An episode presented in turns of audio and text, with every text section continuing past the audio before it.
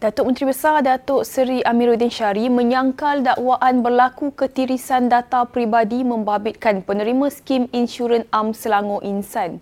Sebaliknya, menurut beliau, data awam yang diperolehi itu digunakan dalam proses pra-pendaftaran. Setelah pra-pendaftaran dibuat, penerima perlu membuat pengesahan dengan beberapa kriteria tertentu sehinggalah polisi penuh diterima. So polisi-polisi itu hanya akan termaktub selepas diserahkan dengan memenuhi beberapa kriteria iaitu mengambil gambar selfie dengan IC masing-masing barulah the polisi itu activate dengan sepenuhnya or activated ataupun dapat dipen, ataupun bergerak. Jadi itu isu yang sebenarnya tetapi uh, kita akan mengetatkan supaya tidak membenarkan lebih ramai orang akses terhadap polisi ataupun pra polisi yang telah ditetapkan. Beliau turut menafikan tuduhan keuntungan daripada polisi insurans digunakan sebagai dana pilihan raya negeri baru-baru ini. Soalan ketiga itu berniat jahat dan tidak ada langsung dengan dana pilihan raya, itu boleh saya sahkan 100%. Kalau tak 100% pun 120%. Eh? Yang kedua, uh, apa yang berlaku ialah para pendaftaran dengan kita berhubungan dengan SPR supaya SPR mengemukakan data dan sebenarnya data-data itu adalah data awam yang boleh dibeli iaitu maklumat dan kita daftarkan sebagai pra pendaftaran. Terdahulu tular di media sosial berkenaan dakwaan berlakunya kebocoran data dalam proses pendaftaran insan. Pada masa sama, Amiruddin menegaskan sekiranya berlaku pelanggaran hak data pribadi, pihak berkaitan akan melaksanakan proses pembaikan dengan segera. Beliau berkata demikian dalam sidang media selepas Majlis Mesyuarat Kerajaan Negeri MMKN khas yang diadakan pagi tadi. Senarai portfolio bagi ahli Majlis Mesyuarat Kerajaan Selangor Exco telah pun terjawab. Mendahului senarai ialah Datuk Menteri Besar Datuk Seri Amiruddin Syari yang bertanggungjawab memegang lima portfolio iaitu pembangunan tanah dan sumber alam, kewangan dan tindakan ekonomi, pemodenan pentadbiran dan digitalisasi kerajaan, komunikasi strategik dan pendidikan dan pembangunan modal insan. Justru inilah pasukan dan tanggungjawab yang kita telah kemukakan dan saya berharap kita akan dapat melaksanakan dengan sepenuhnya urusan serta dasar-dasar yang kita akan bentangkan daripada masa ke semasa termasuk membentangkan belanjawan pada akhir tahun ini. Dan di tahun hadapan kita mula untuk membentangkan uh, midterm review ataupun rancangan separuh penggal bagi rancangan Selangor pertama dan beberapa pengemukaan mengemukakan mengemukakan dasar-dasar baru termasuk melaksanakan apa yang telah direncanakan dan tertera di dalam rancangan Selangor pertama. Beliau berkata demikian dalam sidang media mengumumkan penstrukturan semula portfolio barisan exco-nya bagi penggal ke-15. Amiruddin dan 10 barisan exco telah mengangkat sumpah di hadapan Sultan Selangor, Sultan Syarafuddin Idris Shah Al-Haj di Balairong Seri Istana Alam Shah Isnin lalu. Pentadbiran Kerajaan Negeri menyaksikan penstrukturan semula portfolio bagi 10 barisan exco yang dilantik bagi penggal ke-15. Pengumuman itu dibuat Datuk Menteri Besar Datuk Seri Amiruddin Syari pagi tadi. Ahli Dewan Negeri Kinrara, Eng Zihan kini adalah Exco Pelaburan Perdagangan dan Mobiliti. Portfolio dipegang membabitkan pelaburan dan perdagangan, pembangunan industri kecil sederhana IKS dan wilayah ekonomi baru, mobiliti Selangor, pengerusi bersama jawatan kuasa khas agama Buddha, Kristian, Hindu, Sikh dan Tau Negeri Selangor Limas. Diikuti Adun Pandan Indah, Insinyur Isham Hashim yang juga Exco Infrastruktur dan Pertanian. Portfolionya meliputi kemajuan infrastruktur dan pemodenan pertanian dan perladangan. Adun Tanjung Sepat Borhan Aman Shah dikenali sebagai Exco Perumahan dan Kebudayaan. Beliau bertanggungjawab memegang portfolio perumahan dan pembangunan bandar lestari dan kebudayaan, adat istiadat Melayu dan warisan. Adun Sekincan Eng Swee Lim pula Exco Kerajaan Tempatan dan Pelancongan. Portfolionya membabitkan pembangunan kerajaan tempatan, pelancongan, pembangunan kampung baru serta pengerusi bersama jawatan kuasa limas. Adun Seri Setia Dr. Muhammad Fahmi Ngah memegang portfolio hal ehwal agama Islam, industri halal, infrastruktur digital serta pembiayaan sains, teknologi dan inovasi STI. Jamaliah Jamaluddin Adun Bandar Utama pula bertanggungjawab bagi kesihatan awam, alam sekitar, perubahan iklim dan teknologi hijau. Adun Kota Anggrek Muhammad Najwan Halimi diberi tugas pembangunan belia dan kemajuan sukan, pemerbadanan usahawan dan ekonomi kreatif, pengurusan bencana. Datuk Rizam Ismail Adun Sungai Air Tawar pula memegang portfolio kemajuan desa dan luar bandar, kemampanan kampung tradisi dan perpaduan nasional. Adun Taman Templer Anfal Saari memegang portfolio pemberdayaan wanita dan keluarga, kebajikan masyarakat dan ekonomi penjagaan. Manakala Adun Banting, Paparaidu Veraman bertanggungjawab bagi portfolio sumber manusia dan pembasmian kemiskinan. Datuk Menteri Besar Datuk Seri Amiruddin Syari akan terus memulakan lima tekad untuk lima tahun Selangor dalam tempoh 100 hari pentadbirannya. Beliau yakin dengan sokongan semua pihak, tawaran itu dapat dijayakan demi kesejahteraan rakyat Selangor. Menurut beliau, menerusi inisiatif Lima Tekad untuk Lima Tahun Selangor memfokuskan lima aspek utama iaitu ekonomi, agama, perkhidmatan kerajaan, pembangunan mampan dan agenda membela kepentingan rakyat. Pada hari Jumaat minggu hadapan, seluruh ahli esko kerajaan negeri dan pentadbiran kerajaan negeri akan melaksanakan beberapa perbincangan khusus bagi kita melunaskan lima tawaran-tawaran yang kita akan lengkapkan dalam tempoh 100 hari di samping pelan dan rancangan menyeluruh kita bagi memastikan lima tekad lima tahun negeri dapat dipenuhi sepenuhnya. Beliau berkata demikian dalam sidang media khas selepas mengumumkan portfolio ahli Majlis Mesyuarat Kerajaan Negeri Exco yang baru. Jelas Amiruddin antara inisiatif lima tekad untuk lima tahun Selangor ialah menghargai wanita bekerja dengan pemberian RM1,000 kepada 5,000 wanita bagi mengurangkan kos penjagaan anak-anak. Melaksanakan pengecualian cukai pintu untuk rumah kampung dan rumah kos rendah, bantuan RM1,000 kepada mahasiswa negeri Selangor yang akan menerima voucher buku Kita Selangor bernilai RM200. Ia turut meliputi usaha untuk menaikkan elaun imam, bilal, siak dan nazir serta bantuan RM1,000 kepada 500 petani, pesawah dan nelayan menerusi insentif pertanian dan perikanan kita Selangor. Datuk Menteri Besar Datuk Seri Amiruddin Syari yakin gandingannya bersama Barisan Exco yang dilantik dapat memacu Selangor menjadi negeri yang paling berjaya bukan sahaja di Malaysia, malah rantau ini berjaya bukan saja daripada segi ekonomi tetapi dengan peluang pekerjaan yang bergaji tinggi. Berjaya bukan saja daripada sumbangan KDNK paling tinggi tetapi menelusuri solusi kepada perubahan iklim khususnya banjir. Berjaya bukan saja membuka wilayah ekonomi baru tetapi juga menjadikan pentadbiran ini berpaksikan kepada rakyat Menurut Amiruddin, tanggungjawab yang diberikan mendorong beliau dan barisan kepimpinannya mencari idea baru, meneroka teknologi dan berkongsi kemahiran dengan generasi muda. Ini bagi membina serta menawarkan peluang pekerjaan pada masa akan datang.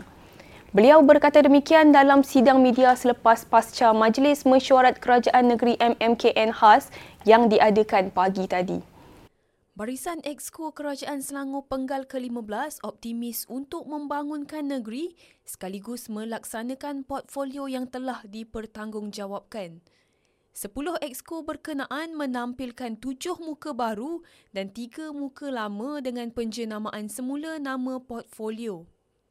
Saya percaya saya akan uh, memberi perkhidmatan terbaik melalui pengalaman-pengalaman saya dari segi PPT dan juga pernah menjadi uh, uh, assistant kepada uh, former YB kita, YB Gana Berdirau dan uh, itu saja untuk sementara hari inilah dan lepas saya mendapati maklumat terperinci mungkin saya akan uh, melebih lebih dalam sikit. Walaupun steko baru itu perumahan dan juga bandar lestari tapi kita akan cuba sebaik mungkin untuk memastikan uh, kesinambungan eh, daripada ESCO yang lepas, keputusan-keputusan yang lepas untuk kita uh, move forward ke depan lagi untuk memastikan uh, perumahan di negeri Selangor ni di tahap yang lebih baik insyaAllah. Uh, InsyaAllah saya akan uh, kaji semula portfolio ini dan uh, sudah pasti ingin menambah baik dan mempertingkatkan prestasi di bawah portfolio ini. Harapan YB untuk panggilan kali ini macam mana? Uh, harapan saya, saya sudah pasti uh, dapat menyumbang sesuatu perkara yang baik uh, khususnya kepada kerajaan negeri Selangor dan juga keseluruhan rakyat di negeri Selangor. Saya rasa satu uh, pengiktirafan lah pada saya dan uh, dengan kuasa yang ada ni insyaAllah saya boleh kembangkan lagi uh, perkara-perkara yang telah saya mulakan dahulu dalam program Smart Selangor Smart State. Saya rasa kalau macam hal awal agama Islam tu memang baru. Uh, tapi saya dimaklumkan bahawa um, ianya di bawah kawal sila yang ketat oleh pihak MAIS, JAIS dan juga Duli Yang Maha Mulia Tuanku Selangor juga. Uh, saya akan merujuk panduan-panduan daripada mereka dan melihat bagaimana kita boleh bantulah. Saya rasa kalau ada gabungan digital dan juga agama ni mungkin insya-Allah kita boleh melihat kepada ruang-ruang baru bagaimana dakwah boleh disampaikan dengan keadaan lebih berkesan menggunakan teknologi digital.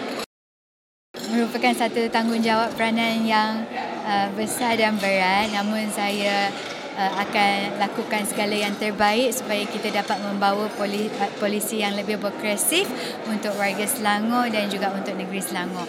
Uh, mungkin memerlukan sedikit masa untuk memahami uh, kedua-dua portfolio ini.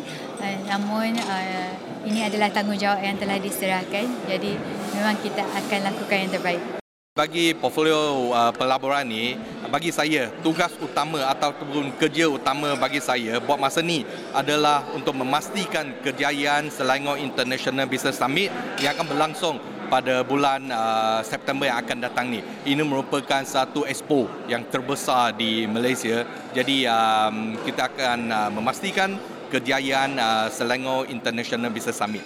Dan insyaAllah saya yakin dengan uh, penyusunan semula ini kita boleh perkemaskan lagi. Dan untuk hala tuju ke depan ini banyak perkara yang kita boleh buat uh, yang kita boleh perbaiki dan per, uh, perkemaskan infrastruktur bagi Selangor dan juga dari segi mem, mem, menjaga keterjaminan makanan atau food security. Ini merupakan dua uh, tumpuan saya dalam uh, untuk lima, lima tahun atau satu penggal yang, penggal yang ini kali ini saya nak set uh, sasaran saya pada masa uh, tahun hadapan iaitu nak jadikan uh, agrotourism Anjung Utara Selangor. Agrotourism Anjung Utara Selangor. Iaitu saya akan manfaatkan daripada Kuala Selangor sampai ke Sabah Benang. Iaitu seluruh Anjung Utara. Bagaimana package seperti tiga hari dua malam dapat di uh, realisasikan. Pastinya ini satu cabaran baru untuk saya selaku uh, pimpinan muda dan uh, walaupun saya bersedia dan uh, akan uh, melaksanakan yang terbaik untuk menjayakan portfolio ini seterusnya uh, mendukung uh, pentadbiran kerajaan negeri di bawah pimpinan Datuk Seri Amiruddin. Dan uh, kita uh, telah mula bekerja dan pastinya kita fokus untuk memenuhi uh, tekad 5 tahun ataupun manifesto pilihan raya yang telah kita tawarkan sebelum ini Majlis Perbandaran Kelang MPK komited untuk menyediakan peruntukan khas bagi program pemandulan haiwan peliharaan. Yang di-Pertua MPK Noraini Roslan berkata, peruntukan tersebut akan dilaksana selepas MPK menaik taraf kepada status Majlis Bandaraya. Katanya, penganjuran program itu merupakan usaha MPK dengan kerjasama beberapa pihak termasuk Persatuan Pencegahan Kezaliman Terhadap Haiwan SPCA untuk mengawal populasi haiwan peliharaan. Dan kita sangat berharap supaya program ini bukan saja dapat diadakan di Kelang tetapi juga di daerah-daerah yang lain uh, supaya satu Selangor lah uh, mendapat faedah daripada usaha sama yang baik ini. Beliau berkata demikian ketika ditemui pada program Potong Royong Kelang 2023 di Dewan Ambang Botanik 2 Kelang hari ini. Dalam pada itu, Duli Yang Maha Mulia Tengku Permaisuri Selangor, Tengku Permaisuri Nur Ashikin berkenan mencemar Duli melawat ke program berkenaan. Mulai 22 hingga 27 Ogos, pemilik haiwan peliharaan boleh mendapatkan perkhidmatan pemandulan dengan harga RM30 untuk kucing dan RM70 untuk anjing. Uh, Alhamdulillah dengan program yang sebegini, kita dapat uh, memberi perkhidmatan kepada lebih banyak binatang-binatang peliharaan. Untuk minggu ni saja kita dapat lebih kurang 550 ekor binatang peliharaan. Jika tidak mungkin uh, number yang sebegini ini kita tak dapat oleh kerana kosnya agak tinggi. Sempena Bulan Kebangsaan, rakyat Malaysia diseru untuk mengibarkan jalur gemilang sebagai tanda kasih kepada negara. Perdana Menteri Datuk Seri Anwar Ibrahim berkata, rakyat perlu bersama-sama meraihkan sebagai tanda memahami perjuangan generasi terdahulu dalam mencapai kemerdekaan untuk negara. Saya syorkan mulai sekarang. Sehingga 31 Ogos Hari Kemerdekaan Negara. Dan seterusnya Hari Malaysia 16 September. Kita kibarkan jalur gemilang dengan megah di setiap kenderaan, di setiap jabatan, di rumah, di mana sahaja untuk menunjukkan bahawa Malaysia sekarang bangkit sebagai negara yang bersatu padu, yang punya cita-cita dan yang punya idealisme untuk menghayati semangat kemerdekaan itu. Anwar menerusi video ucapan khas Perdana Menteri sempena Hari Kebangsaan 2023 berkata, kibaran jalur gemilang hendaklah dibuat di mana-mana sahaja. Ini bagi mempamerkan kesetiaan dan kecintaan pada negara selain menghayati semangat kemerdekaan. Kementerian Kesihatan KKM akan menubuhkan Institut Kebangsaan Rawatan Prahospital dan Perubatan Bencana bagi meningkatkan perkhidmatan kepada rakyat ketika ditimpa bencana. Menteri Kesihatan Dr. Zaliha Mustafa berkata, perkongsian kepakaran antara KKM dan Unit Bantuan Perkhidmatan Kecemasan EMRS Jabatan Bomba dan Penyelamat Malaysia JBPM perlu diteruskan bagi memastikan tugas dilaksanakan dengan cekap dan selamat.